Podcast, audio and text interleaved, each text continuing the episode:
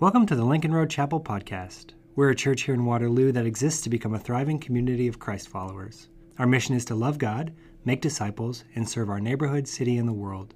We meet every Sunday morning at 10 a.m., and we'd love to have you join us in person or online. For more information about Sunday morning worship, our ministries, or how to connect in community, visit our website at lrc.church. To you once again. My name is Reg Lewicki, lead pastor of the church. And um, hey, if you've been traveling with us over the course of the summer, you may be acutely aware that I got a haircut um, because it's not subtle.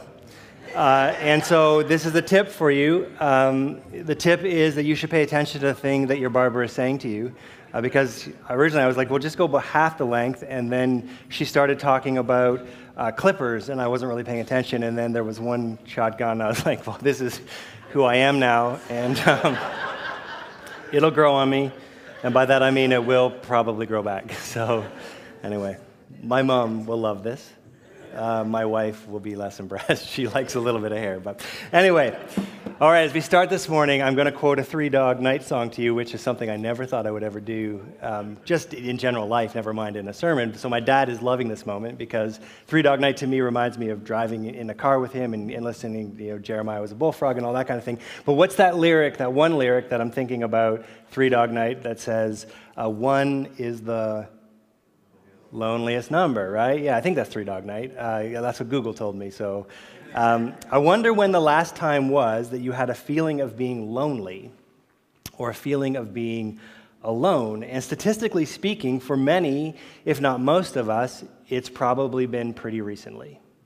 Uh, there is um, a study out right now. It's called The Roots of Loneliness. And I went on the site, and it's been updated as of about a month ago, so it's quite recent. And it does a deep dive basically of the American experience, but it talks about other places too. It talks about Japan, it talks about Europe, it talks about Canada. And one of the things that it says about us in Canada is that 25 to 30% of our population feels persistent loneliness or social isolation. Uh, within that American context, the numbers reveal that 73% of both Gen Z and millennials experience loneliness. That number drops down uh, for Gen uh, X to about 30%, but about 56% of those who, who are from 50 years of age to 80 years of age, they experience feelings of isolation. It's interesting to me, uh, back in May, we had a day of discernment and we had these dialogues. One was around discipleship, but one of them was around this idea of outreach. And, and the outreach group, as we kind of talked, we were talking a little about, bit about the different ways that we could reach out into our community. And we began to identify, you know, some areas, some places where we could serve and where we could reach out. And, and, and we talked a little bit about, you know, engaging with those who struggle economically. And we talked about uh, reaching out to those who are new to Canada. But the predominant identifying marker that came out in all of our conversation in those groups was an understanding that people are isolated, that people are alone, and it intersects with us. It doesn't matter who we are, right? It's, it's indiscriminate in that sense. And the church has an opportunity to enter into deep and meaningful relationship with people who are lonely. There's so many reasons for any one of us to feel alone. It could be relational, right? It could be that we have a lack of community in our lives. It could be the places where things that are familiar to us are absent, and so we feel a disconnect. Maybe it's internal. This is maybe something connected to our uh, mental health. Maybe it's just this overriding sense that we're misunderstood, that people just don't get us, and I feel like I'm doing this by myself. We feel isolated when we are overwhelmed, when we perceive that others are set against us. And the tricky thing is that things are not nice, neat categories, right? It's not like we just have one or the other. Sometimes these things overlap in our lives, and they just sort of compound the problem. And often, when this is our experience, even as those who are followers of Jesus, our loneliness begins to expand outwards. And we can feel as though God is distant, that maybe God is absent or has forgotten us, and that can be an altogether different and disorienting place to find ourselves. I don't know in your life where you would identify that you feel alone or, or what kinds of things promote a feeling of isolation for you. And while we would long for a quick fix, we have to understand that these kinds of experiences are often a little bit of a journey. This is again why the Psalms are this excellent resource for us to turn to because so many of them are rooted in an experience of being alone, of being lonely, of feeling somewhat lost.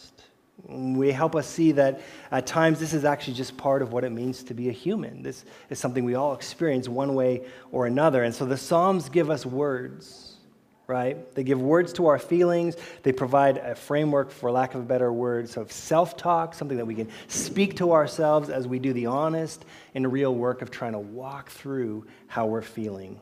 And so Angela's already told us this, but we're looking at two Psalms this morning. We're looking at Psalms 42 and 43. They are actually one literary unit that have been separated in the Bible, probably has something to do with ancient Israel's liturgy pattern that they've been split up. But you can turn with me now in your Bible to Psalm 42. And we'll be looking at Psalm 42 and 43 together. And these two poems or prayers, they open up the second section of the Psalms. The Psalms can be divided into, into five groupings. And this is the one that opens up that second grouping or that second book. And so as we read these verses together, here's what I'm going to invite you to do I'm going to invite you to do two things as we hear the words. First, I want you to open your ears and to listen to what is being said and say, okay, where in this text is it resonating with me? Where is the psalmist saying something that, that, that seems to be describing where I am in my life right now? And the second thing I want you to pay attention to is the things that are being repeated, what's being echoed throughout the whole text. So this is Psalm 42 and 43. Psalm 42 begins this way As the deer pants for streams of water, so my soul pants for you, O God. My soul thirsts for God, for the living God. When can I go and meet with God? My tears have been my food day and night, while men say to me all day long, Where is your God? These things I remember as I pour out my soul, how I used to go with the multitude, leading the procession to the house of God with shouts of joy and thanksgiving among the festive throng. Why are you downcast, O my soul? Why so disturbed within me? Put your hope in God, for I will yet praise him, my Savior and my God. My soul is downcast within me. Therefore, I remember you from the land of the Jordan, the heights of Hermon, from Mount Mizar. Deep calls to deep in the roar of your waterfall. All your waves and breakers have swept over me. By day, the Lord directs his love. At night, his song is with me, a prayer to the God of my life. I say to God, my rock, Why have you forgotten me? Why must I go about mourning, oppressed by the enemy? My bones suffer mortal agony as my foes taunt me, saying to me all day long, Where is your God? Why are you downcast, O my soul? Why so disturbed within me? Put your hope in God, for I will yet praise him, my Savior and my God. Vindicate me, O God, and plead my cause against an ungodly nation. Rescue me from deceitful and wicked men. You are God, my stronghold. Why have you rejected me? Why must I go about mourning, oppressed by the enemy? Send forth your light and your truth. Let them guide me. Let them bring me to your holy mountain, to the place where you dwell. Then will I go to the altar of God, to God, my joy and my delight. I will praise you with the harp, O God, my God. Why? Are you downcast, O my soul? Why so disturbed within me? Put your hope in God, for I will yet praise him, my Savior and my God.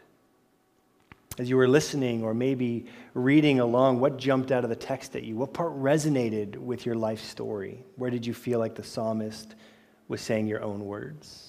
As I said earlier, these two Psalms are one literary unit, and you can see that within the repetition of a number of lines. There's a number of times that the enemy says, Where is your God? There's the times that we just read where it said, Why do I have to go about mourning, oppressed by the enemy? But the central thing that keeps coming back and back and back is this threefold refrain about um, being downcast, right? Disturbed within me, putting our hope in God. And that's the structure. What we see within Psalm 42 and 43 is this alternating pattern of lament and then a refrain, and lament and a refrain. The context of these Psalms is not completely known. Uh, the title attributes it to being a psalm of the sons of Korah. It's likely that these psalmist was a, a part of a group of temple musicians that kind of comes out within the early parts of the verses. And what's clear, and, and we're going to walk this out a bit more, is uh, that the psalmist is not in Jerusalem. In fact, chances are the psalmist is not even within the promised land anymore of Israel has been pushed away and is experiencing all kinds of feelings of isolation and confusion and pain. And the reason for his distance from home, it's unknown. Some commentators wonder if he's sick or ill and he's unable to travel back to the temple. Um, I think a better way, maybe a helpful lens to read this psalm is to the idea of being in exile. And, and, a large portion of the Psalms are written during the exilic or the post exilic works. Um, of Israel's story. And, and uh, it's especially true when you get to these Psalms that are filled with lament. And so, while we often talk about the Exodus or the Passover as being sort of the big central story of Israel, where, where she was formed and her identity was given, and the thing that she would always go back to that explained who she was, uh, the Babylonian exile was a period of sobering reality for Israel forced her to wrestle with the fact that as the covenant people of God, she had a responsibility in how she chose to live. And if she were to depart from it, if she were to dismiss the way that God had called her to live, that was not a neutral decision. It came with all kinds of disorientation and difficulty and ultimately destruction. Judah knew that she was the chosen people of God, special to him, bound to him in covenant in which he would work on her behalf, even as she was his representative to the wider world. Life in Jerusalem was wrapped up in these promises that God had made, and they were these visible symbols which served as markers that reminded them ah, God is our God, and we are his people. The land that they lived in was a promised land, promised first to the great patriarch Abraham. The temple was the place where God's presence dwelt, the reminder that he was among them, that he lived with them.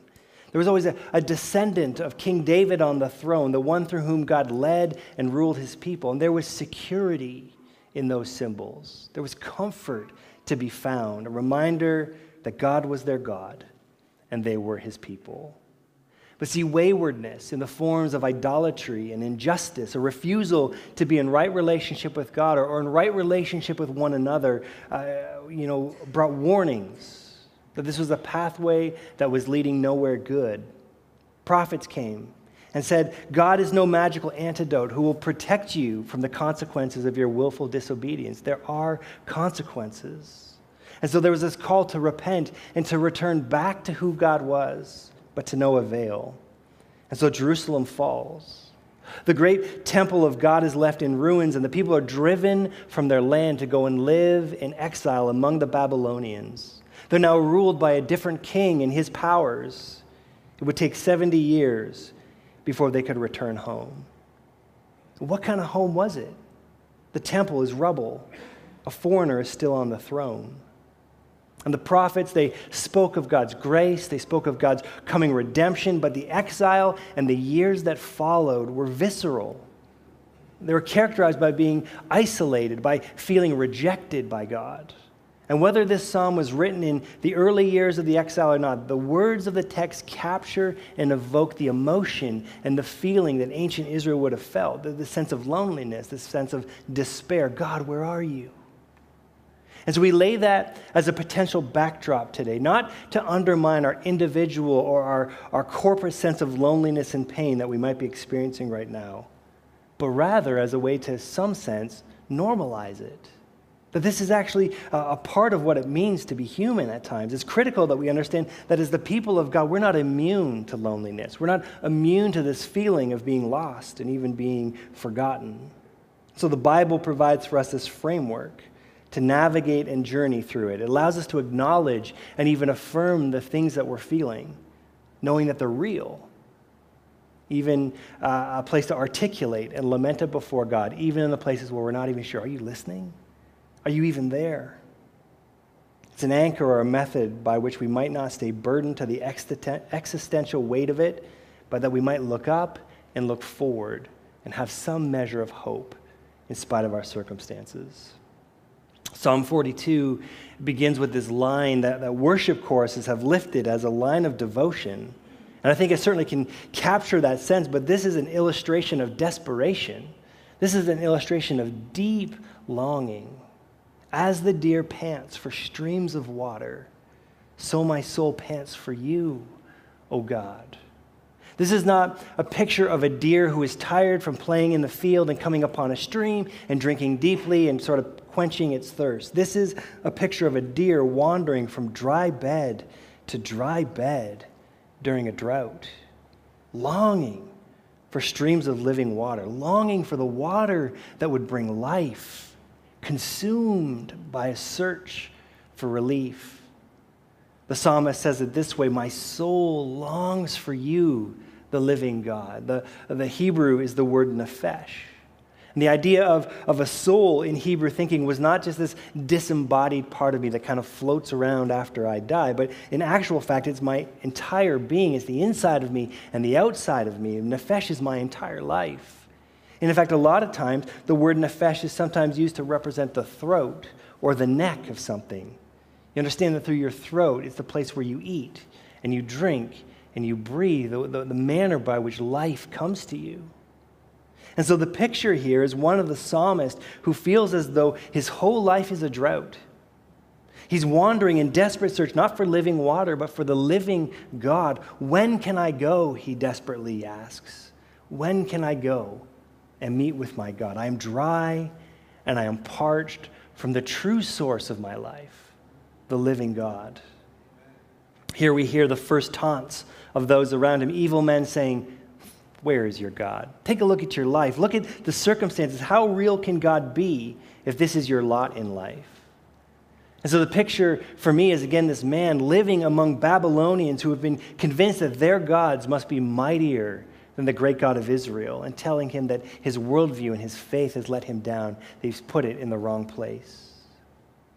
But you see, this sparks a memory for the psalmist, the remembrance. He says, I remember how I used to go with the multitude, leading the procession to the house of God with shouts of joy and thanksgiving among the festival throng.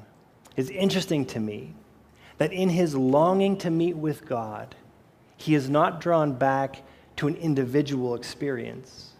He's not longing for something to happen in his morning quiet time or at an individual retreat, but something that he longs for is communal. And that's not to say that God doesn't show up in our individual lives. He's not concerned with us as individuals as we individually pray or, or read the scriptures. He absolutely does. But I'm just reminded again that God's plan for his people is to be a people, that we would be in community, that the life of the Christian is a communal life. It's something that we do together, it's a part of its design. And so for the psalmist, he feels truly alone because he is. The temple, the place of worship and festivity that had been such a critical part of his faith over the years, it's gone. And with it, the community of people that he would gather and worship with. I think it's important for us here in the individualized Western world in which we live that we don't lose sight of how important it is to be in Christian community. That we understand that church is not something that we consume, it's not something that we try to get something out of, but rather something that we invest in alongside other people. That we engage in community, that we follow Jesus and we are formed by his Spirit together. Christian community is critical because at some point in your life, you will need support. You will need people to come alongside of you and to lift you and to carry you in times of weakness or doubt or silence. And then likewise, we need to be people who are listening to the stories and the lives of others around us, that we'd be the people to speak a word of encouragement, a piece of wisdom, some grace in the lives of others, and carry them in their difficulty as well. When I decided to pursue a pastoral ministry as a vocation. It was at a time when the undergrad degree that I had, you know, planned to do and I had great plans of where that was going to lead to, it really wasn't coming through for me. I'd graduated of my uh, undergrad and it wasn't panning out for all kinds of reasons. And I had this plan for my life. I, I knew where I was going, I knew what I was going to do, but it just wasn't unfolding like it was supposed to. And so I remember when I was deciding, well, maybe I'll go do my MDiv. And, and a big part of doing my MDiv was I just kind of wanted to do it for me. But I also knew this was probably going to open the door uh, for vocation, ministry vocation. And so um, I remember inviting others into the process and being like, is this crazy? Some of you might be like, I think it is crazy. But there was one woman in the church I was at, her name was Shirley, and in particular, she was a voice that spoke into my life. As I shared my story, I shared my struggles, uh, as, I, as I wrestled to discern, is this the right step? She affirmed not just the decision, but she could articulate by watching me the places where she could see God's hand at work in me already. Here I was, I was two years removed from graduation. I was discouraged about my future prospects. I was wanting God to show up, and I wasn't sure what He was doing. And then when He did, when He showed me His will, He did it in the context of community. He allowed the voice and encouragement of other people who knew my story and knew what I was going through to speak into my life. For the psalmist, it's not just that he's alone and longing to connect with God. He knows a part of his isolation is that he's been removed from this life giving community. That when he was a part of the living, worshiping community, he was able to see where God was working in his own life, but also at times when he couldn't, he could see God at work in the lives of other people. But it is the memory of what has been that allows him to speak the first of the three refrains to his own soul, to his own self. He says, Why are you downcast, O my soul? Why so disturbed within me? Put your hope in God, for I will yet praise him, my Savior and my God. He acknowledges how he feels, but he speaks a word of encouragement to his own soul, an exhortation to himself. Put your hope in God. I will yet praise him. I feel alone. I feel separated from community. I'm longing to meet with God as I have before. The pain is real, but the story is not over. And so I put my hope in God. From there, the psalmist moves to the next section, and the self talk, this exhortation, it doesn't act as a cure all. The next verse of verse 6, he continues by admitting, My soul is downcast within me. Therefore, I will remember you. He's still in a place of isolation, he's still in the place of loneliness. And here he begins to articulate that his feelings are not just because he has been separated from community, but he begins to speak in geographic terms. He's near the source of the Jordan River in the north. The location is not certain, but it does give the impression that he is no longer in his homeland. Again, this is consistent with that idea of being an exile, that he has been pulled from his home country. He's been made to live in a foreign place with a new culture and a new way of life. And this reminds us of another kind of loneliness. That, that, there's the loneliness that comes when we feel like we've been separated from community, but there's also uh, a loneliness that comes when all the things that are familiar and comfortable have been taken away and you're in an unknown setting. When um, I was in university, my parents, my dad in particular, would uh, direct kids camp at Joy Bible Camp. And, um, you know, lots of years we would all volunteer up there. This year I was away at university. And so my older sister was cabin leading. And she was in a meeting with other cabin leaders. And uh, one of the cabin leaders said, Could you pray for this little girl in my cabin, uh, Rebecca? She's, she's, she's very lonely and she's very homesick. And my sister says, Rebecca Lewicki? And she's like, yes. And she's like, that's my sister. And both of her parents are at camp. They're the directors. Like, why is she homesick? And she went to her and she's like, Are you out of your mind? Like, you can't be homesick. Your whole family's here, except for the one that doesn't matter. He's off at school. and she said, Oh, I don't miss you guys. Like, I miss home. Like, I miss my bed. I miss my room. I miss everything that is comfortable. You know that feeling, right? That's what it really means to be homesick, right? And so that's what the psalmist is feeling. And to describe it, he, the picture he uses again is water imagery. Remember earlier we talked about water being the source of life for a deer that was just parched in their throat. But here, the psalmist paints a picture of water that overwhelms. This is how he's feeling. He says, Deep calls to deep, and the roar of your waterfalls, all of your waves and breakers have swept over me. And this is a sort of conglomeration of different water views, right? There's waterfalls and the ocean waves, and this idea of the deep. And the deep might be a callback to pre creation, where the Spirit of God hovers over the deep, over the place of chaos, over the place of emptiness. The idea of waterfalls crashing around, think about how loud that is. It's a picture of being overwhelmed and overpowered by its force. Waves coming in from the ocean, wave after wave after wave. The ocean is so uh, vast, it's a never ending onslaught of water pounding against the coast. This is a picture of a man in an unfamiliar place, and he is overwhelmed by it. He feels lost and out of place and alone. And this is the loneliness that comes when we're away from home, away from what is known, away from what brings us comfort. And here again, he remembers what he knows to be true. That in the crashing waves of uncertainty and change, he remembers God is my rock. And yet then the second voice comes God, where are you? If you are my rock, why have you forgotten me? And again, the taunts of the enemy look where you are, look at your lot in life. Where is your God? The isolation is real, and I can imagine that he takes another deep breath and he begins to preach to himself once again, it seems. He says that refrain Why are you downcast, O my soul? Why so disturbed within me? Put your hope in God, for I will yet praise him, my Savior and my God. This concludes Psalm 42. And as you turn to Psalm 43, it's the third verse of lament. And here he moves beyond moaning and despair, and he actually begins to kind of yell out at God. He begins to say, God, where are you? Why are you not acting? Vindicate me, O God, is how it opens up. Remember me. Act on my behalf. Do the thing you're supposed to do. The psalmist feels alone because he's been separated from community. He feels isolated because he's been removed from the place that was home. And now he feels alone because everybody around him seems to be set against him. Rescue me, he says, from deceitful and wicked men. Why must I go about mourning, oppressed by the enemy? For the psalmist, it feels like it's him against the world. It's not just that the community is absent, it's not just that he's not home, it seems that he is the target of an enemy. The ones who taunt, Where is your God? are doing even worse. They are lashing out and going after him. And again, in the place of despair is the question God, not why have you forgotten me? God, why are you rejecting me? Why aren't you stepping up? I'm in a place of wilderness. I'm surrounded by enemies. Where are you?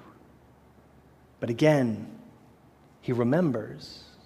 Send forth your light and your truth. Let them guide me. Let them bring me to your holy mountain. The beginning of Israel's story was coming through the chaos and the power of water. With uh, Pharaoh's army behind them, they came to the Red Sea and they crossed the Red Sea safely, but that led them to the wilderness, a nomadic home where everyone and everywhere around them there were enemies. And how did they get through? You go back and read the story, God goes before Israel in a pillar of cloud and of fire. And God invites them into relationship with Him by giving them His law. And so the circumstances that surround the psalmist, in his own mind, these are not new to God's people. And history has told him that God leads them through His light and His truth, the pillar of fire and His law, and promises to bring them home to Him. And so the psalmist allows himself a moment to believe it that it'll be true for him as well, that he will go again to where God is, that he will worship him with joy, and so he again sings the refrain Why are you downcast, O my soul? Why so disturbed within me? Put your hope in God, for I will yet praise him, my Savior and my God. Loneliness, isolation, confusion, despair, these are not things that the people of God are immune to. They're characteristic at some point in the journey of life, and when we are in them, it is easy for us to feel like God has abandoned us that He's forgotten us, that He has rejected us. The truth is, in those times, God may be quiet. He may be moving in ways that we are unaware of. Sometimes He's quiet because we have, we've taken ourselves in a place away from Him. And I'm not sure which of these sections uh, of lament resonate most with your story. Maybe, like the psalmist, there's multiple versions of it that, that, that, are part of who you are. Sometimes we find ourselves actually, actually alone, right? Sometimes that's a result of the loss of a loved one, maybe a breakdown in some relationship, maybe because we've disengaged from communal life. Sometimes we find ourselves uh, overwhelmed by the uncertainty of a new place that doesn't seem like home. We enter into a new stage of life. Graduation leads to a brand new set of responsibilities. Getting married, marriage means now having to share your life with another person, right? Uh, we change jobs, we change schools, we move to new cities, we connect at a new church. We retire and we have to reinvent how we spend our days. Sometimes we feel shut out by others, that it seems as though the whole world is against us. Nobody gets us. Nobody understands us. Maybe they disagree because it's our faith in Jesus and they, they, they look at it disparagingly. They look for places to antagonize us.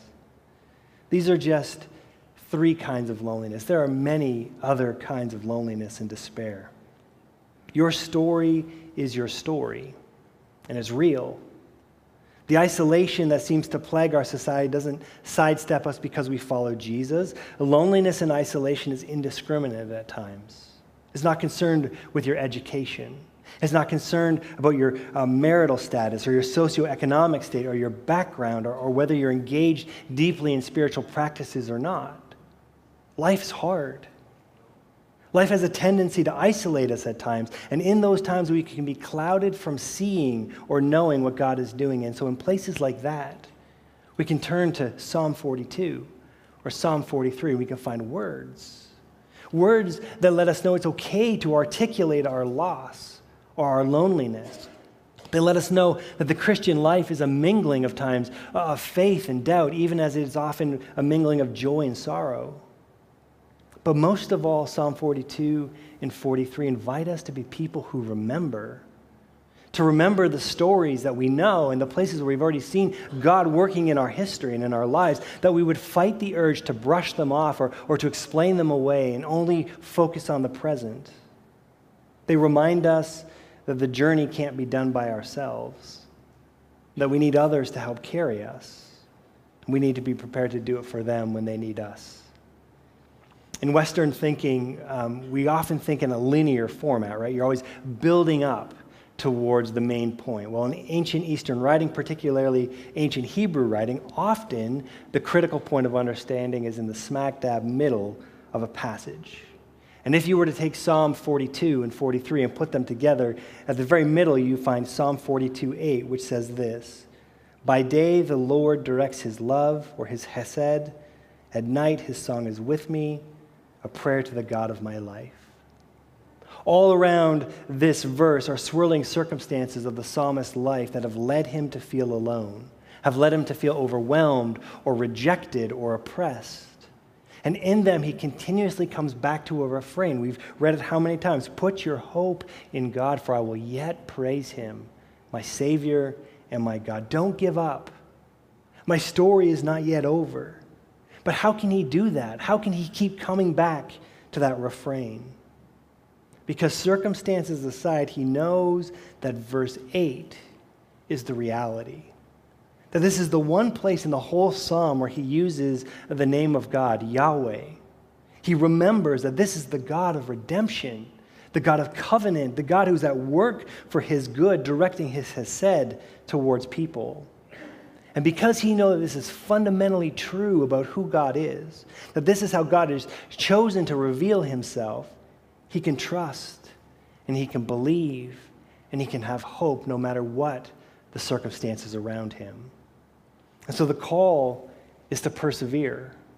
I don't know your story today, where you feel alone or, or where you feel isolated, where you're overwhelmed or burdened or oppressed. It may be well that you're in a period of time where it's very hard for you to see or to hear God, that it's difficult for you to remember that He is Yahweh. But remember that He is Yahweh, that He is the Creator, the Redeemer, the covenant God who has made Himself known in Jesus of Nazareth, the one who loved us and gave Himself for us. And He has promised to make all things, even the circumstances of your life right now, He's promised to make them right and whole and good. So don't hide what weighs you down. Acknowledge them before God. Appeal to Him to show up again as He has in the past. Bind yourself to Him by binding yourself to community with His people.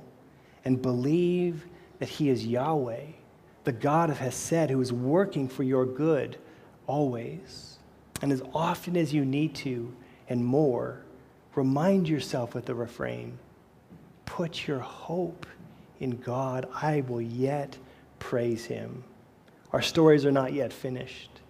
And so may we allow room for God to write his redemptive chapters in them as he continues to call us home into his life. Would you pray with me? Lord Jesus, you said in this world we would have trouble. But you also said we could take heart because you've overcome the world. And so, in the moments where we feel like the water is crashing around us and we feel overwhelmed and lost and alone and we have trouble seeing you or hearing you, I pray that we would remember who you are, that we would remember that you have overcome the world and that you plan to make all things right. Help us to have faith in the midst of doubt. Help us uh, to be honest with you and honest with others. May we bind ourselves together as a community. We walk with each other as we struggle. And in all of it, may we keep our eyes fixed on Jesus, the author and perfecter of our faith. We thank you that you meet us even in these moments of loneliness and despair. So may we truly be able to put our hope in you and believe that we will praise you again, for you are good. We thank you in Jesus' name. Amen. Thanks for listening today. If you have any questions or thoughts on this teaching, feel free to reach out because we love to connect. For more information about our church and all the things happening in the LRC community, you can visit our website at lrc.church. See you next time.